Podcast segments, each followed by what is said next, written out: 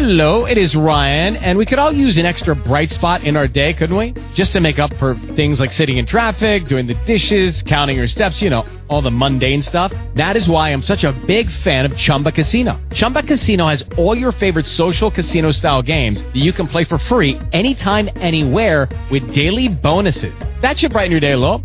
Actually, a lot. So sign up now at ChumbaCasino.com. That's ChumbaCasino.com. No purchase necessary. VGW Group. Void where prohibited by law. See terms and conditions. 18+. Blog Talk Radio. Hello, and welcome to New Business Paradigms, conscious commentary on business and society. I'm Matt Renner, and I'll be co-hosting today's program along with Rinaldo Brutoco. Rinaldo is the president of the World Business Academy, and I'm the Academy's executive director. The World Business Academy is a 501c3 nonprofit organization dedicated to transforming the consciousness of business leaders, business students, and the public at large in order to inspire business to take responsibility for the whole of society. To find out more about our work and to connect with us, please visit our website at www.worldbusiness.org or email us at info@worldbusiness.org. On today's show, we'll speak with Professor Jerry B. Brown. Dr. Brown is a longtime World Business Academy fellow, an author, and a founding professor at Florida International University. Dr. Brown is the director of the Academy's Safe Energy Project, the Academy's effort to end nuclear power and replace dirty power with renewable, safe energy. Jerry will tell us about the Safe Energy Project's effort to crowdfund a short documentary on the link between cancer and nuclear power. Also, Jerry will give us an update on the ongoing fight with the powerful utility company, Southern California Edison, to recover approximately $1 billion to the ratepayers of Southern California. After the interview, Rinaldo and I are going to discuss a coming report on global warming from the Intergovernmental Panel on Climate Change and the implications for business. But first, Rinaldo, let's talk about some of the current events in the news right now.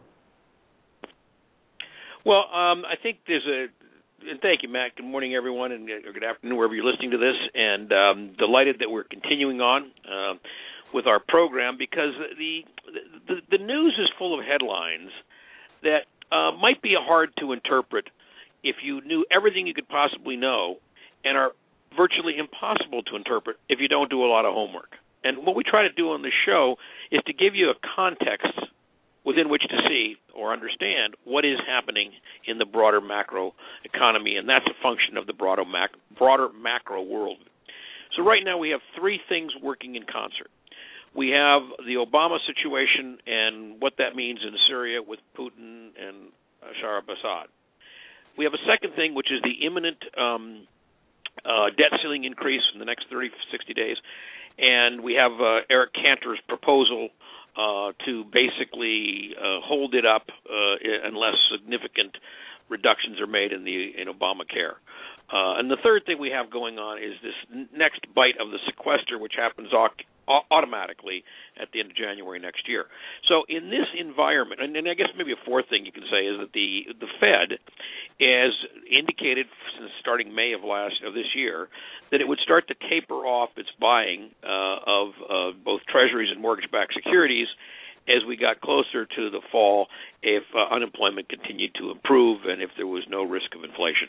Well, you know, I got to tell you, when you look at all these factors together, as a responsible person trying to fit it all into one picture, I find it extraordinarily challenging. So if anybody's confused about what to do with their 401k or their savings or where to invest, I have to share with you my frustration and my consternation at how difficult it is. Having said that, here's my take on the Obama situation. I think what Putin has done by giving himself an elevated position on the world stage is absolutely fabulous. I think his ego has caused him to inject himself in the Syrian matter, and he's pulled, in effect, Obama off the hot seat. Do I think they'll get all the chemical weapons out of Syria immediately? No. Do I think this may be a stall that could last for many months, if not years? Yes. But what it does do is it takes the emphasis over the possibility of a U.S. airstrike with missiles.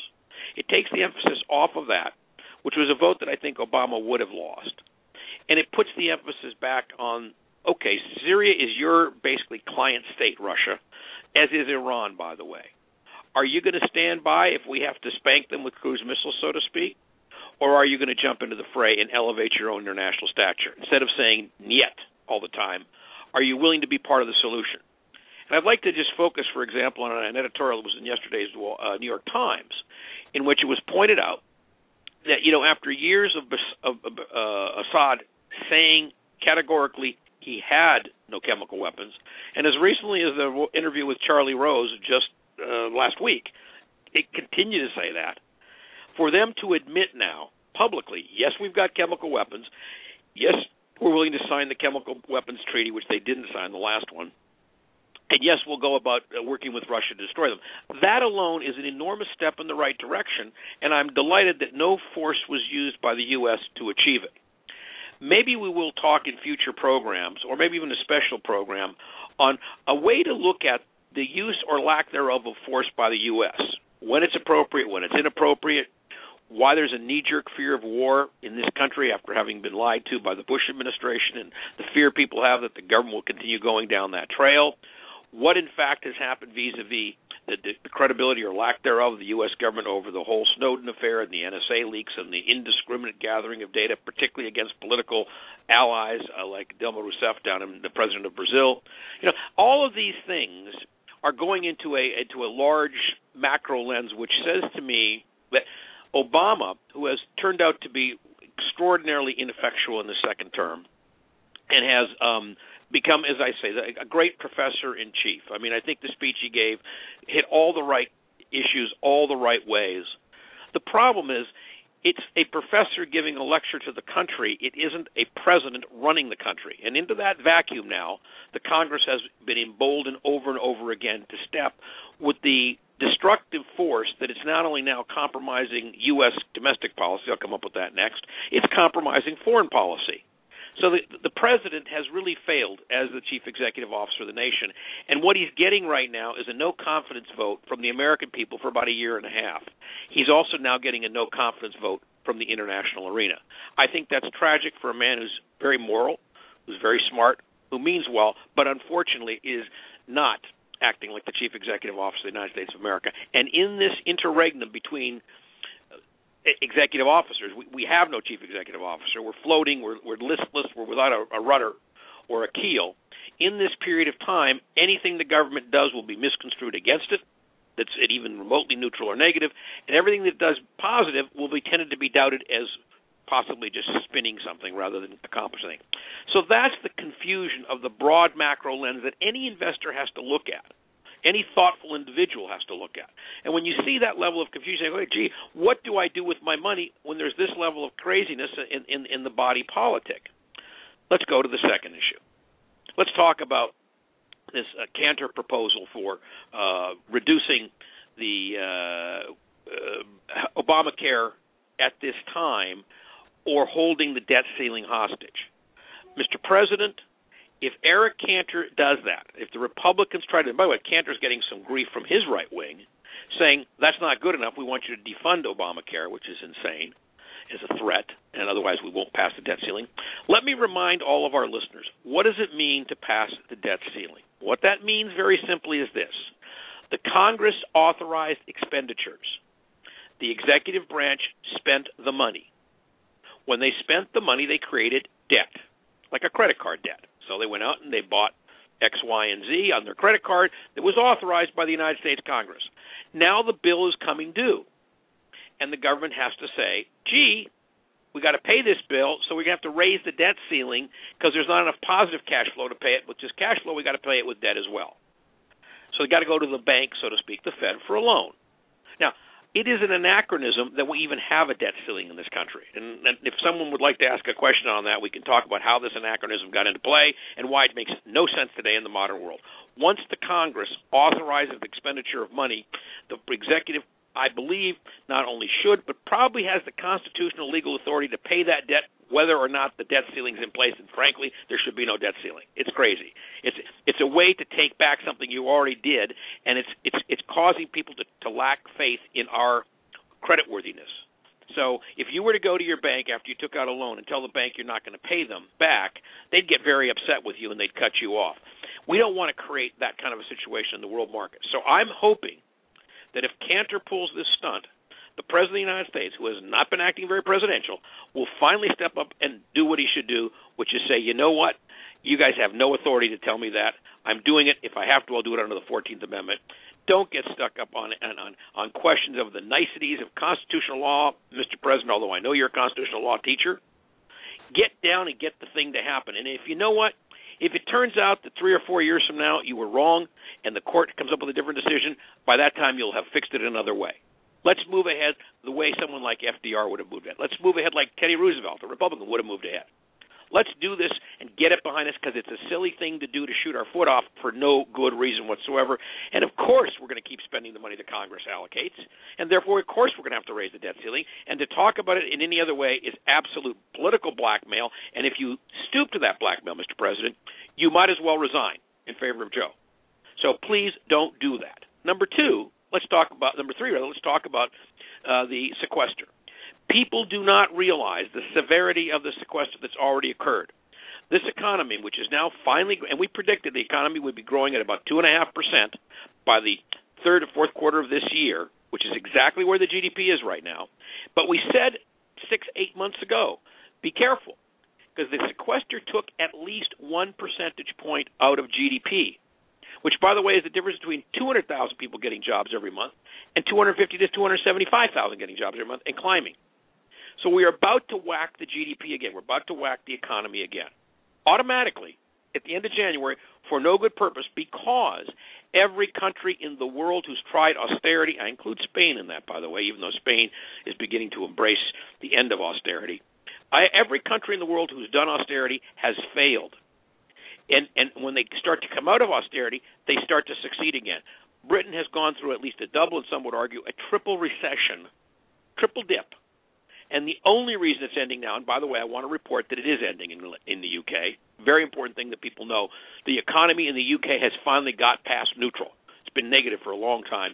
And by the way, that was reported by the head of the Bank of England, Carney, just yesterday in testimony before the Parliament. And it's not growing fast, but it's growing. And the reason it's growing is because the government of Cameron stopped doing austerity. In fact, it's creating a little bit of a bubble right now, because what it did is it put in a home buying program, which is creating an artificial, a little bit of artificial credit in the home market. Now, let's go back to the sequester, though. So what happened last year in 2013, if you will, when you're looking at 2014? What happened this year, which would have been last year, when we come up to the next bite of the sequester, we can look backwards and say, gee, in 2013, when we let that sequester thing happen, it knocked 1 to 1.5 points off of GDP, and it did so at a time when we desperately need to grow jobs. And it's created a further disequilibrium between the haves and the have-nots, and I'm going to end on that point in a second. So I think it's really critical we look and say, gee, if we let the sequester happen again, what's likely to happen with the second bite of the apple, which happens automatically if the Congress doesn't stop it, or the President?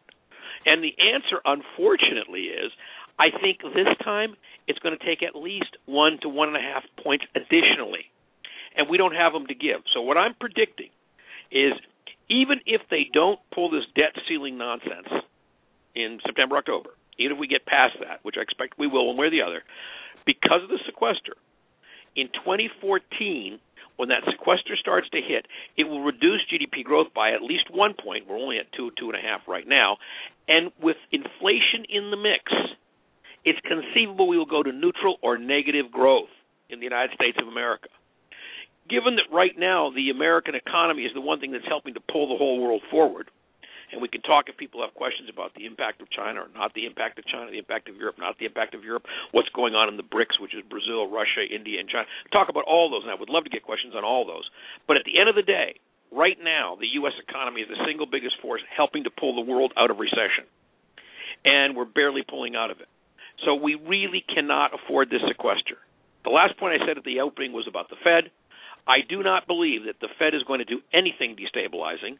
I think the market's playing games with us, telling us that. I think that the Fed said in May what they were going to do. They're going to hold to that. Bernanke recently, a month or so ago, reinforced he hasn't changed his policy. He's giving forward guidance, and the forward guidance is the Fed won't be the cause of your problem. If anything, we're asking the Fed to do too much, because there's no fiscal policy to balance the monetary policy the Fed has been trumpeting. And by the way, I want to put in another plug here. I certainly hope Yellen is the new Fed chairperson. I can't believe Obama would be foolish enough to appoint Larry Summers. I want to think that that's a trial balloon to satisfy Wall Street, but that he has no intention of doing so. Now let me conclude this. I want people to know something really devastating was reported yesterday. Really, really devastating. What was reported yesterday, and it was an article in the New York Times, it was reporting a very, very interesting outcome.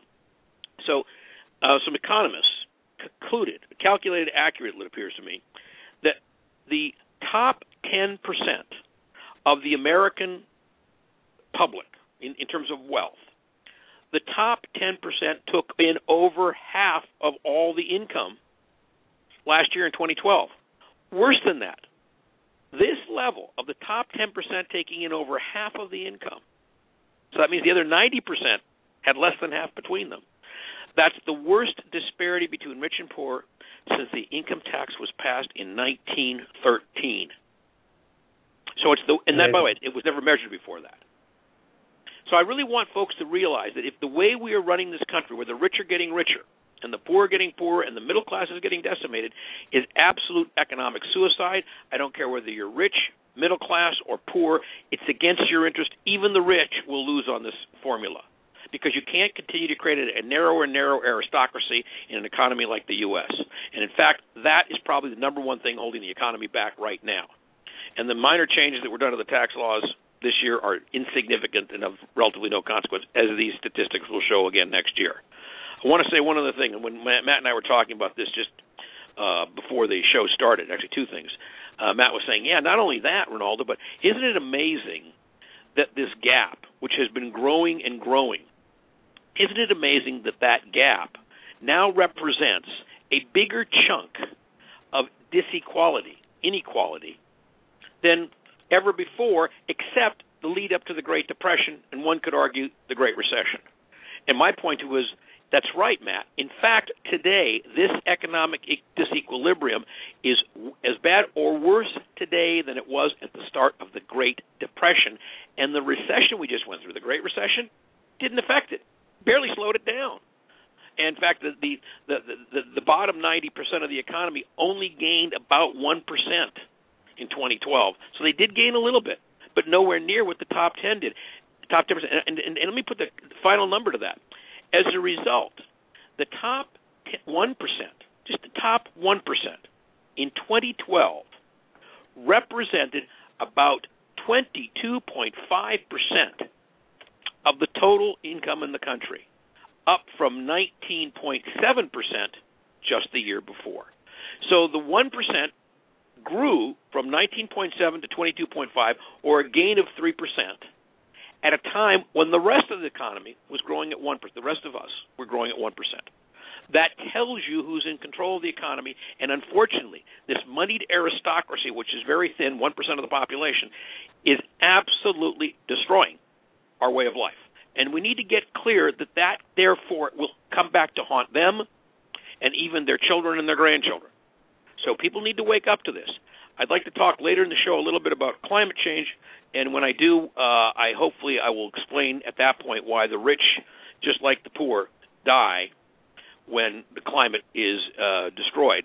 And in an economy like this, the rich, just like the poor, will get hurt or destroyed when this amount of greed goes unchecked.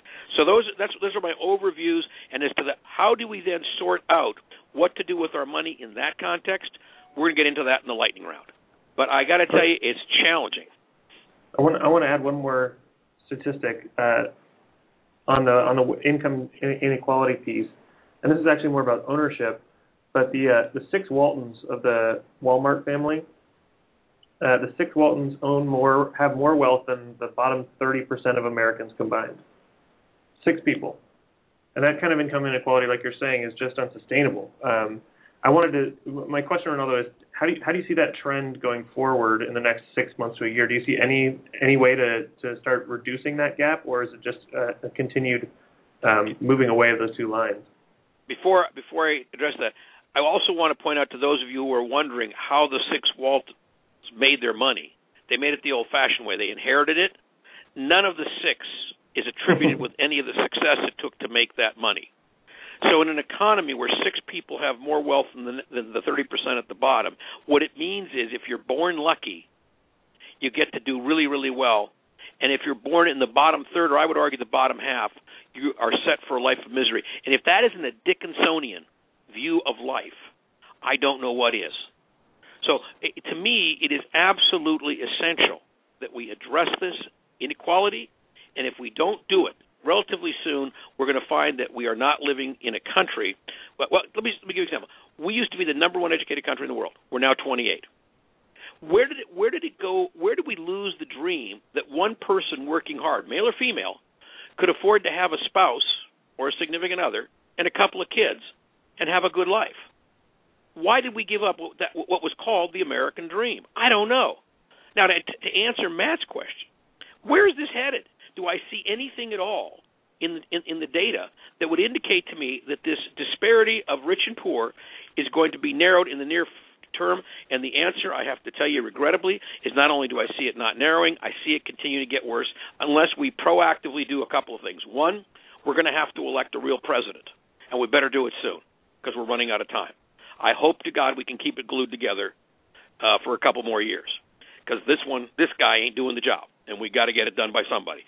The Congress has to be brought back in line so it represents the interests of the people and stop representing the interests of the top 1 or 10%. And the reason they represent those interests, by the way, is because that's who pays them. Directly or indirectly, the top 10% of the economy pays the Congress. They pay them through their companies.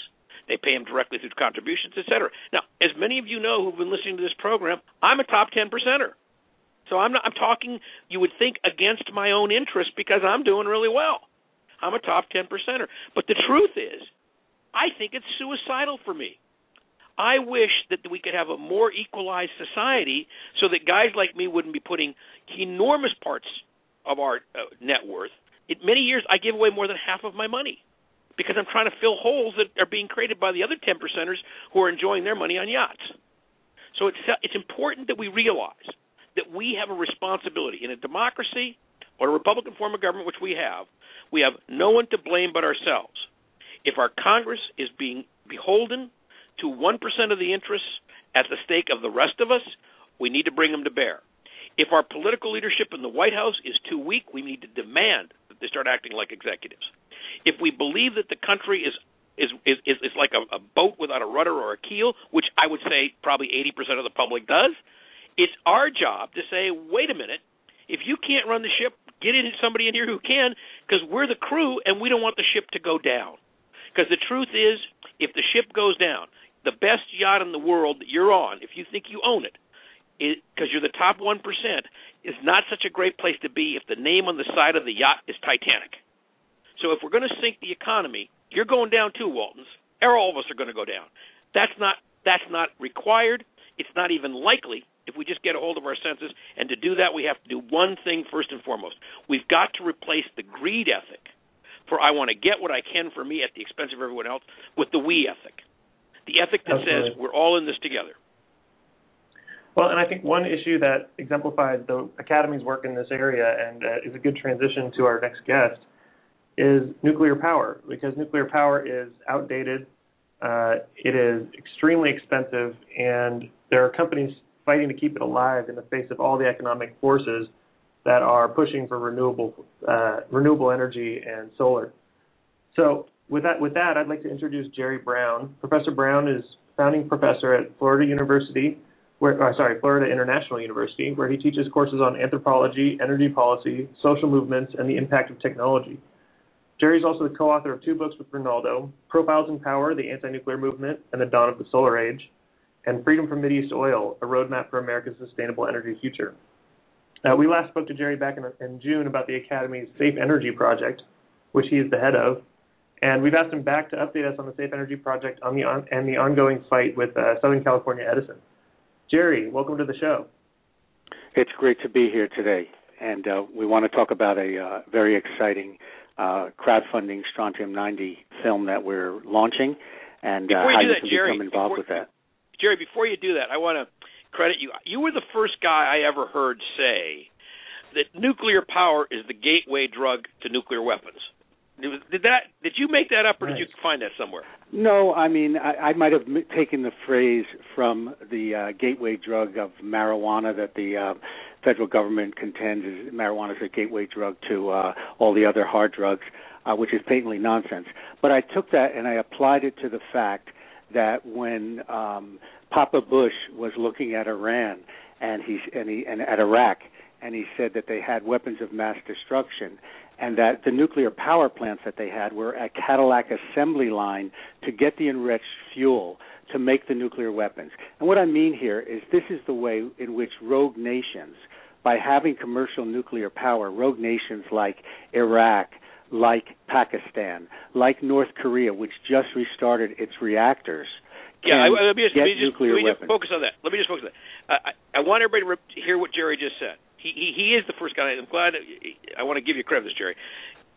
Nuclear power is the gateway drug to nuclear weapons. If you don't have nuclear power, you don't have nuclear weapons. And when you have a rogue state like Korea, North Korea, who just yesterday restarted its nuclear power plant to make plutonium, enough plutonium, by the way, that they can add 2 to 5 new nuclear warheads per year, which, by the way, they can sell on the black market for a whole lot of money because there's all kinds of people in Pakistan and in Afghanistan and Iran, frankly, and Syria, who would love to have a nuclear weapon. You can be sure. So the fact that they just restarted this yesterday, ladies and gentlemen, you don't have a reactor going in North Korea because they ran out of electricity. It's going for only one purpose, to create nuclear weapons. And what we do in our country is we went the same route. We started this whole craziness because we thought we needed the nuclear power so we could get nuclear weapons. We got way too many of them. We're trying to take them apart at this point. And I'd like everybody to focus that that is a real risk. Now, that's not why the Safe Energy Project that Jerry heads is taking on San Onofre, which, congratulations, Jerry, the Safe Energy Project, the only business group to be participant, closed San Onofre nuclear power plant with other environmental allies like Friends of the Earth. It did that on June 7th of this year. And I know you're battling some more against that. So what I'd like to know, Jerry, just give me a quick update on June, what's happened at San Onofre, where we're going so people can know, and then I'd like to talk about Strontium-90. Well, first of all, there were many environmental groups, both at the local level, including the Alliance for Nuclear Responsibility, and at the national level, like Friends of the Earth, which waged this battle. In addition to the intense scrutiny that California Senator Barbara Boxer, who sits on the Oversight Committee of the Nuclear Regulatory Commission, placed on California Edison. In other words, California Edison put in faulty replacement steam generators, the heat transfer internals of a nuclear power reactor that leaked so badly that Edison had to shut down the plant in January 2012. Because of all of the lobbying efforts, legal efforts, public education efforts of many nonprofit groups, this reactor was closed on June 7th when Edison CEO realized it was too risky and too expensive to try to restart it. This was a major victory. And in addition, San Onofre is one of 4 nuclear power plants that closed this year, signaling the beginning of the end of the much-touted nuclear revival. Now, with some of the environmental groups like Friends of the Earth having achieved their goal of closing the plant, they've declared victory and moved on. This leaves the World Business Academy as the only business group before the California Utilities Commission that is battling to do 3 things. Stop the theft, and there's literally no other word for it, of $3.2 billion, which Edison wants to charge its ratepayers over the next years to recoup its investment on a nuclear plant that is never going to produce one more electron of electricity. Which they broke. We did. Which they broke. In other words, you talk about greed here, as you were doing before, Rinaldo. What happened here is they broke it, and they can't fix it, and now they want their customers to pay for it. It's kind of like the mugger analogy that you used in your testimony that you just submitted to the Utilities Commission, where the mugger robs you and now takes your credit card and wants to charge you for the bat that they threatened you with. We also want to get a $1 billion refund for Edison ratepayers that they've been paying for this broken and defunct plant, and we want to stop the bleeding of some $83 million a month that Edison is still charging its consumers for this nuclear power plant. So that's the update. By the way, just for Californians, you should know, folks, you've been getting hit for $83+ million a month since January 2012 when the plant closed. I want to hasten to advise you that this is now September of 2013, and they have no intention of stopping that charge if we don't hold their feet to the fire. We just filed a massive pleading at the Public Utilities Commission pointing out this theft in the most detailed language. And if anybody would like a copy, if they send to our Safe Energy Project a request, I'm sure that Jerry can make an electronic version available. It's astounding what they have been trying to steal and what they've been stealing. And we call it theft. We're not polite about it at all. This is definitely theft, and it's fraud and mismanagement and gross negligence of the worst sort. We've said so in public. We're saying so on the show today, and I'm really proud of the Academy and the efforts that Jerry's leading to get at least $1 billion back and to stop the bleeding going forward. So thank you for doing that, Jerry, on behalf of everybody whose pockets are being picked. It's my pleasure, and if anyone out there listening will email me at jbbrown@worldbusiness.org, jbbrown@worldbusiness.org. I'd be happy to send you a copy of that testimony. We're also now working with a coalition of groups to try to close the Diablo Canyon plant, and if you'd like, I can talk about that a little bit.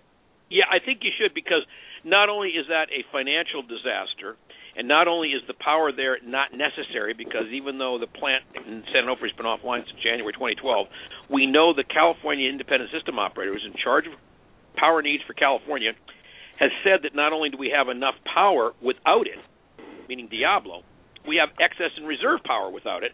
In fact, we just went through the hottest summer in record, and we never once had to worry about tapping into those reserves. So we've got a plant we don't need that we're paying a bloody fortune for, but it's worse than that, Jerry. It's about the fact it's killing people. It's literally killing people. Explain that to them. There's two things that are going on here. First, let me just back into this. We're working with a coalition of local and national groups, including the Mothers for Peace in San Luis Obispo, very close to the reactor, and the Alliance for Nuclear Responsibility. Diablo Canyon Nuclear Power Plant sits on 3 major earthquake faults and is in a historic tsunami zone. It's at risk for a Fukushima-like accident. Why are we so concerned about Diablo Canyon? Unfortunately, all we need to do is, if you're on the West Coast, look across the Pacific Ocean at the ongoing and ever-worsening Fukushima nuclear disaster to see what could happen here. The Japanese government just admitted that this ongoing disaster is leaking 300 tons of radioactive water into the ocean every day with high levels of strontium-90, of cesium-137. That water is coming across the Pacific, and according to scientific studies, is due to hit in different pockets, depending on the eddy currents, the west coast of the United States by 2014. But the tuna, they don't have to wait for those pockets. They can cross the Pacific, in a year or several times within 2 years. And recently, absolutely every one of a sample of bluefin tuna tested off the coast of California recently had high levels of radioactivity, to the extent that the American Medical Association has recommended the testing and reporting of radiation levels in all edible Pacific fish. This is the kind of thing that can happen. Just to make that clear, so, and what they specifically said, so people can follow you, Jerry, they said if you catch fish off Hawaii, Alaska, Washington, Oregon, or California, you are at risk, and the AMA, the American Medical Association, has requested that the government formally begin ongoing monitoring of this fish. That's how serious it's gotten, folks. That's 2 weeks ago. And just to give one other thing that can help understand what Jerry's saying, when he says 300 tons of radioactive water, just to put that in some context for you, that's over 17,000 gallons a day. That's what's going into the ocean. Now, you can do something to the Pacific Ocean for a while, but you can't keep doing that indefinitely, and if you don't want your fish to glow in the dark, which they're starting to do. So that's the level of insanity going on at Fukushima, and it has not been stopped. The disaster continues on. They've lost control, and this is truly an international catastrophe, and the utility has lost control. The Japanese government has to step in, and it really needs international help to get this under control. In fact, you mentioned the Western states. The Radiation and Public Health Project, that's radiation.org, has documented high rates of hyperthyroidism in newborn infants, which is due to rising levels of radioactive iodine-131, in all of the Western states.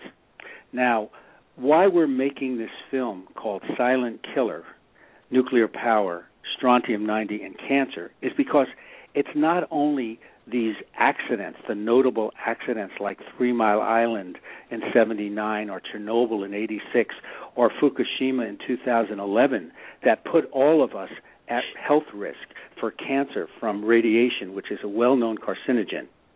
What is less known is that all of the now remaining 100 U.S. reactors are allowed by the federal government, the Nuclear Regulatory Commission, to routinely release radioactivity. This goes into the air, it goes into the soil, the water, and it's taken into the bodies of men, women, and children, where it remains for years and years, contributing to America's vast cancer epidemic. The recent pioneering... I want to give a statistic here. In 1946, when they started measuring cancer rates, breast cancer rates in women, and they thought it was becoming a national crisis, one woman in 37 was contracting breast cancer. Today, 2012, was the last year it was measured, it's one woman in 8. And the progression from 1 in 37 to 1 in 8 has been very steady and continuous. We believe in the Safe Energy Project that since the early 70s, one of the huge causes of this was above ground was nuclear power plants, which replaced above ground nuclear as the source of strontium-90 that's causing all these cancers. So you need to know. Go ahead, Jerry. No, that's exactly correct. And this has been well documented through the strontium-90 levels in children's baby teeth. Strontium-90 is a marker. If it's there, it means many other radioactivity forms are there. And it can be tested in children's baby teeth. There was an initial baby teeth study during the Cold War bomb test years that showed that strontium-90 in children's teeth was rising, and along with it, there were rising rates of childhood leukemia and cancer. Children being more susceptible are sort of the canaries in the mine shaft when it comes to toxins and disease. Using this evidence, President Kennedy banned above-ground nuclear weapons testing. And Khrushchev was hearing the same thing from Sakharov, the father of the Soviet H-bomb. And at the height of the Cold War in 1963, they reached across the Iron Curtain and said, look, we're going to stop all above-ground and underwater bomb testing. And the radioactivity started to drop. Now, due to the heroic work of the Radiation and Public Health Project, radiation.org, there's been a second baby teeth study in American history that shows that strontium-90 starts to level off in the 1970s and now is rising, and is estimated to go back up to the bomb test years. In other words, due to the rapid expansion of nuclear power in the United States since the 1970s, we have undermined all of the health benefits of President Kennedy's nuclear test ban treaty. Well, to put that into context, so that's 1960, 1 month before he died, the last major act of his presidency was to sign that nuclear test ban treaty. He had unilaterally suspended nuclear testing in July of 1963 when he got the report, the baby teeth study. But what I want to make clear to people is there are only two. No one disputes the science of this. There are only two sources of strontium-90 on the planet. One is above-ground nuclear testing. Two, the normal operation of nuclear power plants. That's it. You can't make it any other way. And I want every listener to know, if you're a woman and you knew it used to be one chance in 37 you'd get breast cancer, and today it's 1 out of 8. It was 1 out of 9 just a year and a half ago. Do you want to wait till the answer is 1 out of 1? Or do you want to stop strontium-90 now? And just to let you know, folks, it isn't just California where there's a nuclear reactor this is happening. It's all across the country, all across the world, and what Jerry's quoting you are ambient levels, meaning what's available in the air that's going to get you if you live in Cleveland, whether there's a nuclear power plant there or not. In fact, there isn't one that far away. So I want you to think about, this is personal. It's not just you. It's your sister, your mother.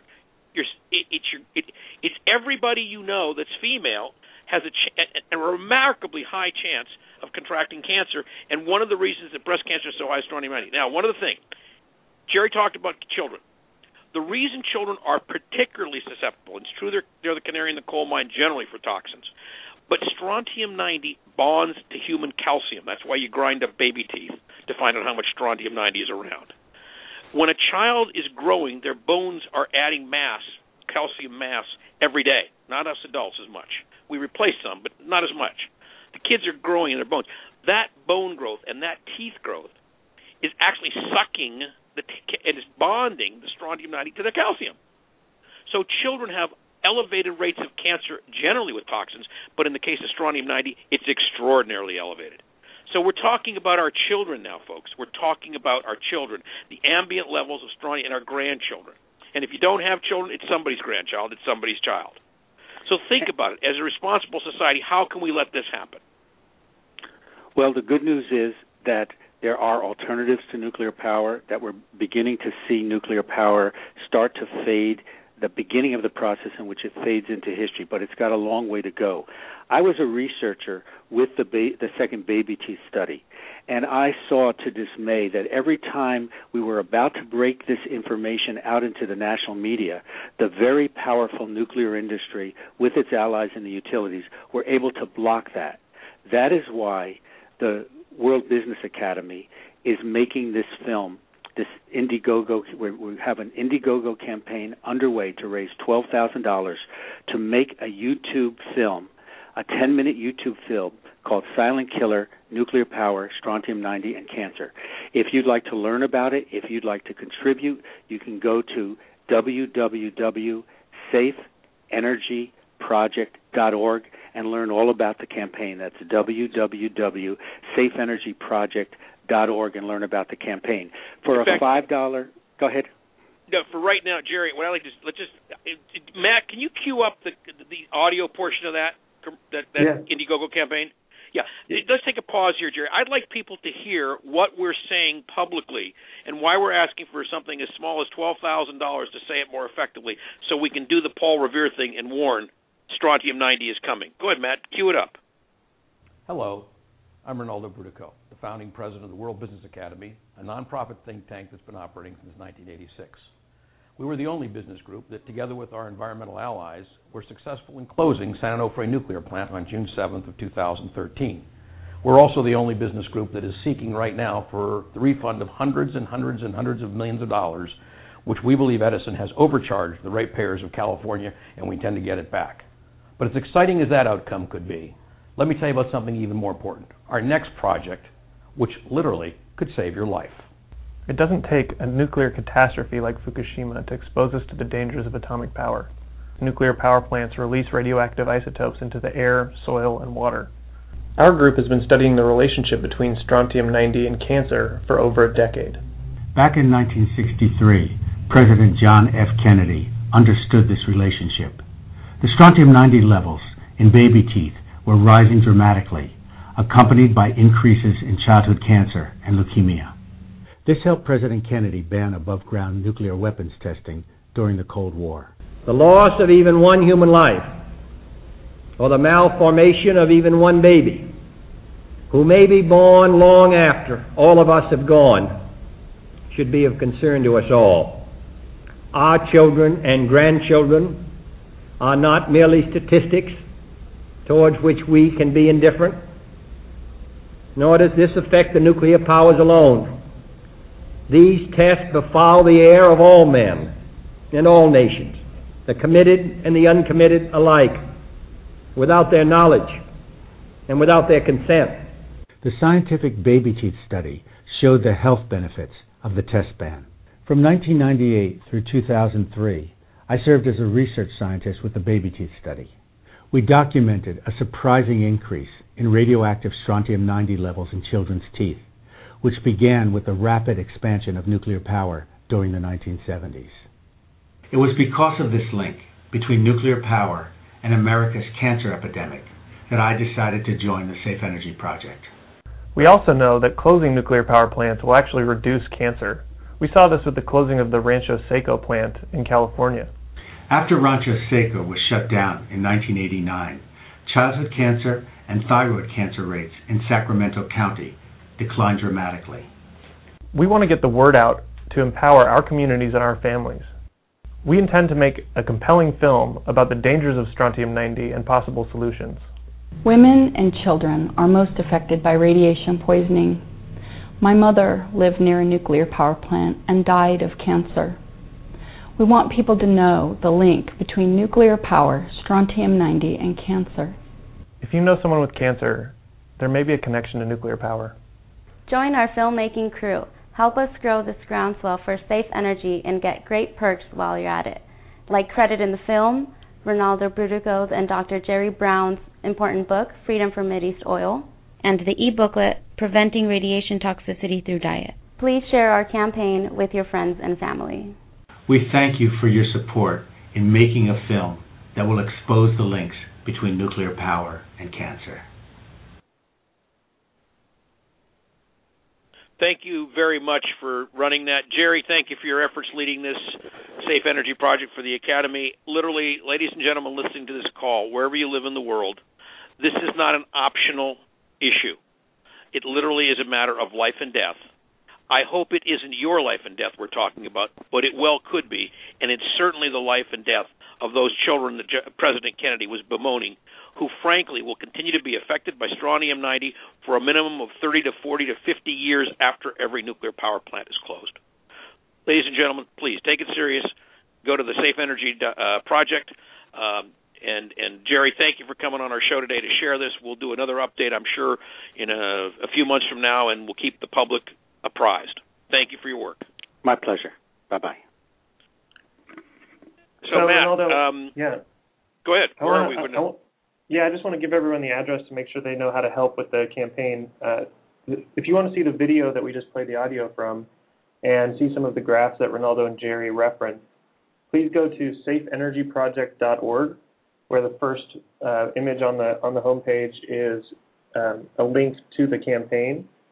At the campaign, there's a place to donate and support the work. There's a lot of great perks that come along with it, so make sure and check those out. Again, it's safeenergyproject.org. Rinaldo, we next want to move on to talk briefly about the upcoming Intergovernmental Panel on Climate Change report that we've been hearing a little bit about leaking in the media. But you know, one thing we like to do on this show is be a little bit ahead of the news and tell people what to expect when they hear the news breaking that this major report, a 5-year report from IPCC, is coming out with information about climate change. What are your thoughts on the report? Yeah, very briefly, what the report's going to say is that for the first time, I'm delighted that the World Business Academy is no longer going to be the only reputable organization saying that we're in the process of destroying human civilization. What the report's going to say is that it appears that we are on a breakneck path, which no one sees how to avoid, where the temperatures globally will go up at least 7 to 9 degrees, and I think that's a hopeful, optimistic assessment based on inadequate data. It's going to be much worse than that, folks. But what they concluded is, and I'm not quoting from the report, but I'm quoting from news reports that have been published now in the last 48 hours, at those temperatures, 7 to 9 degrees hotter, which I think is inevitable at this point, it is not possible to see how human civilization as we know it can survive. Now, does that mean every single human being will die on the planet? No. But it means there will be massive, not a million, not tens of millions. The World Business Academy believes billions of people will die as societies are stressed to the breaking point by the lack of available water, by the collapse of social structures, by the inundation of the sea, etc. So I'm not alarmist, ladies and gentlemen. I'm an optimist. And if I was allowed, I think I could chart a course how the planet could avoid this disaster. But the problem is the planet and its society, the human society, is not listening. So even if we went to zero carbon dioxide emissions tomorrow morning, it's too late. We have to reverse what we've done. In a recent presentation that I did, which I think it's not. I don't think that presentation is available on our website, but we'll get it up there eventually. I just did a presentation down in the San Diego area for Deepak Chopra at his request, where I listed these issues, and then I listed several things that the public could do to turn this calamity around. But we are running out of time, ladies and gentlemen. So can we suck CO2 out of the atmosphere? Yes. Can we find ways to recarbonize it? Yes. Will it take money? Yes. Less than most people think, but it'll take money. Can we switch over to renewable energy completely? Yes. Can we do it at an affordable cost? Ladies and gentlemen, it would cost nothing extra to close the nuclear power plants and immediately convert to renewable energy. In fact, it will save us money. So no additional cost to the ratepayers to do that. And we'll be proposing a master plan to convert California off of all fossil fuels and nuclear within 10 years or less. And we'll be putting that out in 2014 as a massive project for the California Public Utilities Commission. Having said that, what you need to know is the IPCC is reporting to you on data that they accumulated, in effect, 5 years ago. and that's why every report they issue is always worse than the last one. I just gave you a report from the data being accumulated in the last 30 days. So the Academy is much, much more into the future with its data than the IPCC, because we don't have the same protocols it requires to spend years debating scientific evidence. That's why our forecasts tend to be far more accurate. So as bad as this report is that you're going to be hearing in the next few weeks, it's not as bad as the truth. And what I want you to know, therefore, is that it's time for us to activate as a public. If people think listening to the show that they can just take it as business as usual, somehow everything will work out, somebody will figure out a way to save the economy, somebody will figure out a way not to get cancer from strontium 90, somebody will figure out a way to keep the climate change from destroying human civilization as we know it. The answer is somebody won't if it isn't you. And, you know, just because you can't do everything doesn't mean you can't do something. And what we ought to be asking ourselves as individuals, what can I as an individual do? It could be as simple as send a small amount of money to the Safe Energy Project so you can help us get the message out. It could be reducing your carbon footprint by 5 to 10%, which is almost nothing to ask of anybody. I could go on and on. But the point is, if you don't make it a priority, if you stick your head in the sand like an ostrich, not only will you have a climate change issue you can't fight at that point, not only will you be sucking in more and more strontium-90 into your lungs every day, but in addition to that, you will be consigning yourself and human civilization to a complete collapse. And that, ladies and gentlemen, is going to happen sooner than you think, meaning at the very furthest out date I can see, by 2060 or sooner. Go do the math. 2060 is just around the corner. If you know anybody right now, anywhere in the world, now, so I'm not just talking California, I'm not just talking one place or the other. If you know anybody in the world who is, say, 40 years old or younger, they will be alive for this collapse. And it's not going to happen all in one day in 2060. It's going to be happening increasingly over time. That's why there was 8 inches of rain yesterday in Boulder, Colorado, with flash floods, more rain coming today. That's why you're seeing climatological disasters of enormous proportions, and it's going to get worse and worse and worse every year. And there's no turning that around unless we can change our will, unless we change who it is we are and what we do. The good news, we can stop this. We could fix this. We can stop using nuclear power. We can convert to renewables. We can get rid of carbon fuels, and we can actually even clean the air of carbon dioxide. But we've got to choose to do it. And apparently we don't have the political leadership that will lead us, so we're going to have to lead ourselves. I think that's as much as I want to say today about it. Of course, we'll keep the audience posted as more information becomes available. Great. I want to put a quick plug in for the Ken Burns documentary on the Dust Bowl, which is on Netflix streaming if you have a chance to check it out.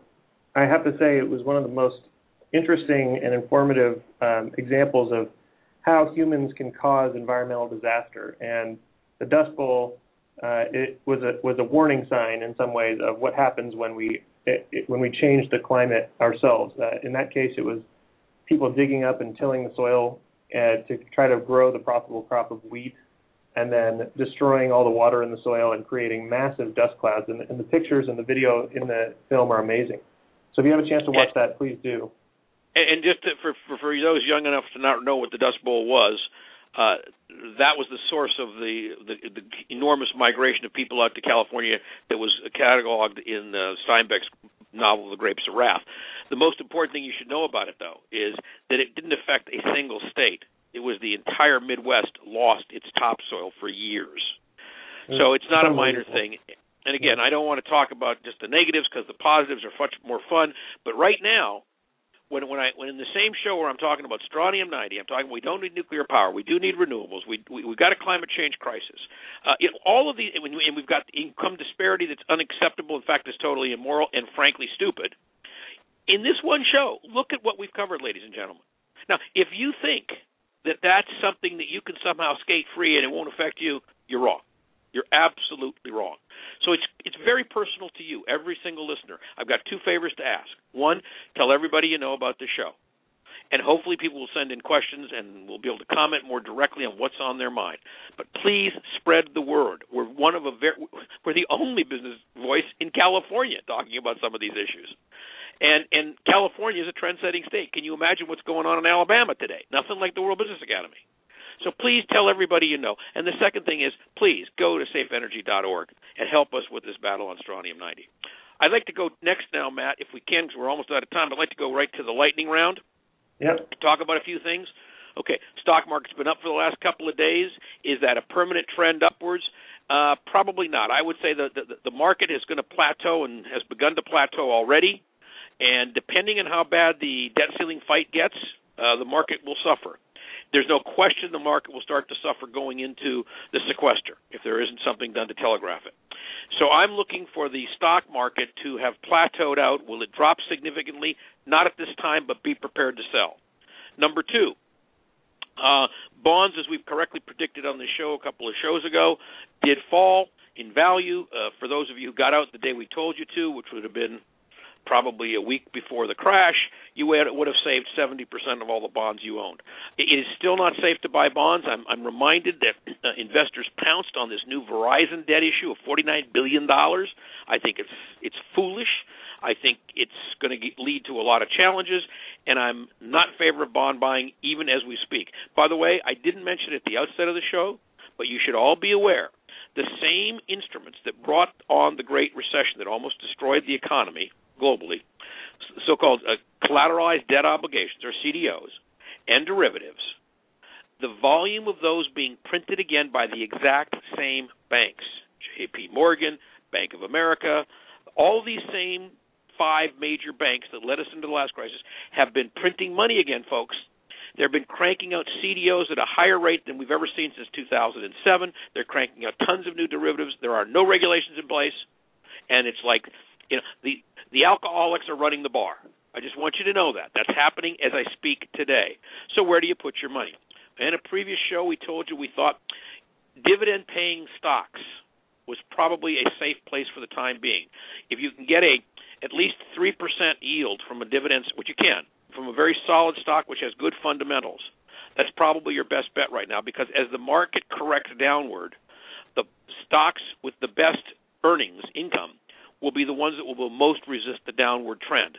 Those stocks, which are based on the greater fool theory that someone will pay more for it tomorrow, even though they're not returning any money to the public today, those stocks will not do as well. So watch for high dividend yielding or dividend yielding stocks to outperform the market dramatically. If you can get into a dividend yielding fund, particularly if it's a no-load, that's where you want to be right now. As far as gold goes, people say, well, gee, is gold going to come back in? I keep telling you, if you don't own it, don't buy it. It's not time yet. There may come a time. This isn't it. I don't think your money is going to be well spent on gold. The best you can hope for is it won't go down much more in value. It's not going up a whole lot, so you're going to have money parked in something which you may or may not be able to get to if you want to. The other thing that people ask about a lot is housing. Some of you know that the housing market has been trending upward. That continues to this day, although there's beginning to be a slowdown. So I'm watching lot sales, meaning the raw dirt sales, is doing fairly well on the expectation that a year or two from now people want to build more homes and residences. However, there's a crunch going on in the credit markets on residential housing. That crunch is beginning to, because of the tighter credit, it's beginning to hamper housing. What you're seeing now is first-time buyers can't really get into the market, and you really need those first-time buyers if you want to have them buy in so you can trade up. So trade-ups are starting to slow down. Sales of existing houses doing probably a little better than new house construction right now. So I'm seeing a slowdown in housing, with the exception of in the UK where I told you they're doing it with a bubble. By the way, that term bubble was not mine. I borrowed that from the head of the Bank of England. That was Carney's description of what's going on in England with housing. So I'm nervous about that. I do continue to like REITs, Real Estate Investment Trust, but remember, ladies and gentlemen, that name no longer requires there to be any real estate involved at all. So if you're going to do an REIT investment, you have to know what the underlying assets are. And what I'm saying is a well-managed REIT that's based on commercial real estate assets could actually produce a fairly nice rate of return. As people know from listening to this show in prior periods, there are other selective opportunities in the investment world right now. But if you can find a safe way to make 3 or 4% in a 1% world, that's what you want to do. And keep your powder dry. Don't take any plunges right now. Accumulate cash if you can. Put it out in those income-paying stocks. I'll come up with some other recommendations besides dividend-paying stocks in future programs. Be sure to listen in. One of the things that you know for a fact is that the world changes real quick these days. So if you haven't listened in for 2 or 3 months, you may have missed the opportunity to get in on the buying or the selling you should be doing. And at the very least, you'll have lost the opportunity to speak to your financial planner or your stockbroker intelligently so you can quiz them for what they think about all of this. And again, if they disagree or they have a different point of view, hey, write me a question and we'll answer it on the air. That's it for me on the lightning round. Are there any other specific questions, Matt, you want to go into before we have to end the show? I think you covered it. Thank you. My pleasure. I guess the only thing I would say is, folks, you're going to come to a fork in the road if you haven't already. There are some companies that are extraordinary polluters, and there are some companies that aren't. You're going to have to decide whether you're willing to own stock in the companies that are extraordinary polluters. I want to read the honor list of the companies who are not great polluters, who are actually doing very well on disclosing how much they're polluting carbon dioxide-wise, and who are also doing less and less polluting every year. So it's BMW, Daimler-Benz or Mercedes, Philips Electronics, Nestle, Mellon Bank, Cisco Systems, and several others that I could list. And there's an article we might even want to put on our website, Matt, so people can know. Okay. Honda's not bad. Nissa's doing good. Volkswagen, Hewlett-Packard, Samsung. Tesla is doing phenomenal, of course. And we could talk more about that if anybody wants to know what I think of Tesla. At the same time, and by the way, Nissan has got 75,000 all-electric Leafs. It's now sold and are on the roads. Who are the worst, the absolute worst performers when it comes to polluting your air? This will come as a little surprise. Let me read you from what I consider to be the roll call of the damned. Here they are: Walmart, Apache, that's an energy company, Chevron, ConocoPhillips, Diva Energy, ExxonMobil, Occidental Petroleum, FedEx, Air Products and Chemicals, Dow Chemical, Praxair, AT&T, American Electric Power, Duke Energy, and Exelon. By the way, Exelon is a big nuclear power company as well. So if you think the world's going in the wrong direction and you want to do something about it, you're thinking about buying a stock in a rapid delivery company, I would urge you to buy UPS instead of FedEx, because FedEx is actually destroying the earth faster than you can profit from its stocks. So there's another example of how you can gain some additional wisdom, and with that additional wisdom, you can not only make a fair rate of return, but you can also, at the same time, make a statement that will raise the level of the conduct of the companies you want to influence, so they'll do better by themselves and by you. And coincidentally, in every analysis I've seen, those companies which are more energy efficient, which reduce their carbon footprint, on the average considerably outperform the worst of the bad guys. So I just want you to be aware of that. And I think next show, Matt, I want to do a special thing on what I consider to be the risk of owning carbon fuel stocks. I mean that the oil companies. I've been telling people in the last show, and I'm going to say it again today, if you own stock in the major oil companies, you should have sold it last month. Even if you don't want to do it for moral reasons, I think you're going to have a problem economically owning these oil and gas stocks. And I want you to know why, so you can react and get out of them before you lose your money as well as your morality. Okay, I guess that's it for the lightning round. If you got any specific questions, Matt? I think that's great. On behalf of the World Business Academy, thank you all for joining us. Please come to our website at worldbusiness.org to connect with us in between shows, and tune in next month for the new episode of New Business Paradigms. Until then, thank you for listening, and remember to please share this link and tell your friends about the call today. Thanks, everyone. Glad to be with you today. Okay, round two. Name something that's not boring. A laundry? Ooh, a book club. Computer solitaire, huh? Ah, sorry, we were looking for Chumba Casino. That's right, ChumbaCasino.com has over 100 casino-style games. Join today and play for free for your chance to redeem some serious prizes. ChumbaCasino.com. No purchase necessary. Void where prohibited by law. 18+ terms and conditions apply. See website for details.